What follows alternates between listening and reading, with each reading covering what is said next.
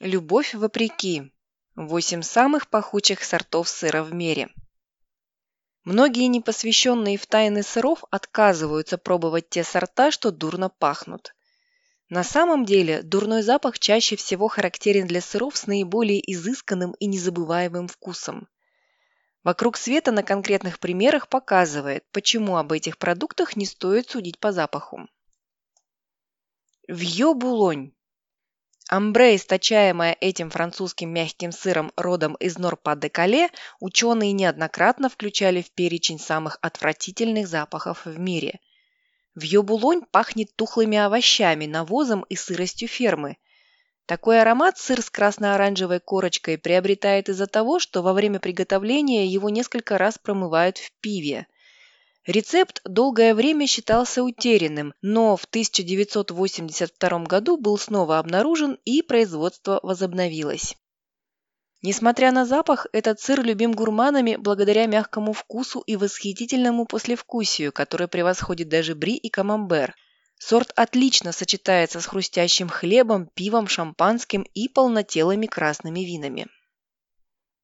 Пон Левек Пон-Левек считается одним из старейших нормандских сыров. Его история восходит к XII веку. По одной из легенд рецепт придумали монахи-цистерианцы, которые каждую трапезу заканчивали небольшим количеством этого лакомства.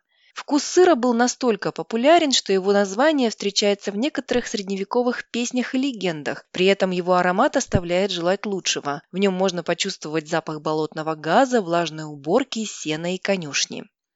Чтобы в полной мере насладиться вкусом этого сыра, его рекомендуют комбинировать с сидром, красными винами, сухофруктами, орехами, грушами и яблоками. Зловонный епископ. Название этого английского сыра говорит само за себя. Его производство в 1972 году возродил Чарльз Мартел. Во время созревания сыр несколько раз погружают в сидр, который делают из сорта груши под названием зловонный епископ. Благодаря этому сыр приобретает корочку оранжевого или темно-кремового оттенка и запах несвежих носков. От аромата можно избавиться, если срезать корку.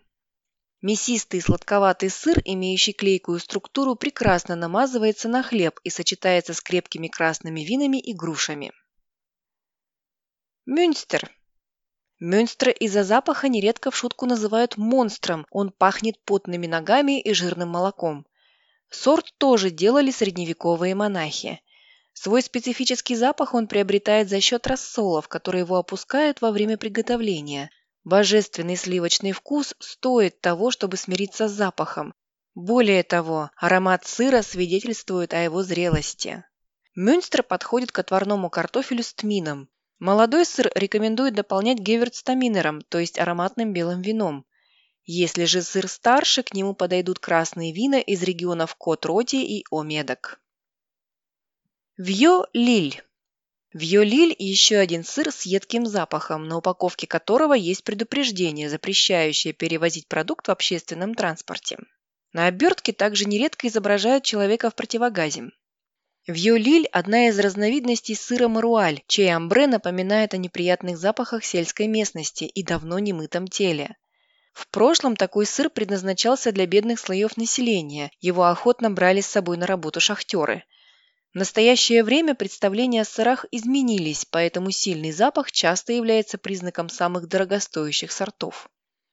Такой соленый сыр подходит к черному кофе, крепкому пиву и легким сортам вина. Также его едят с фруктовыми джемами и ягодами можжевельника. Раклет Раклет используется для приготовления традиционного швейцарского блюда с одноименным названием. В прошлом пастухи в Альпах плавили этот сыр около костра, а затем в буквальном смысле соскребали его на хлеб или картофель.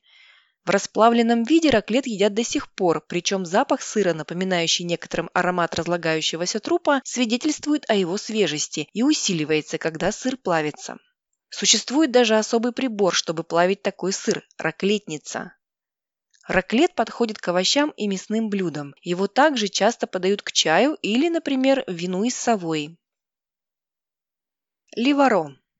Ливаро считается одним из самых древних сыров, который также прошел путь от мяса бедняков до деликатеса. Во время приготовления его оборачивают пятью полосками высушенной рогозы, поэтому сыр часто называют полковником по числу полос на погонах, соответствующих во Франции этому званию.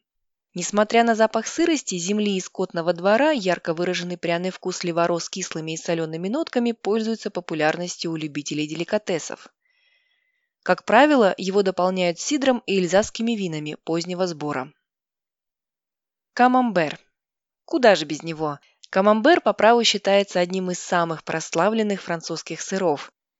По легенде, его изобрела в 1791 году нормандская крестьянка Мари Орель, проживавшая в деревне Камамбер. Именно этот сорт сыра, мгновенно плавящийся при комнатной температуре, вдохновил испанского художника Сальвадора Дали на создание картины «Постоянство памяти», где изображены растекающиеся, словно камамбер, часы.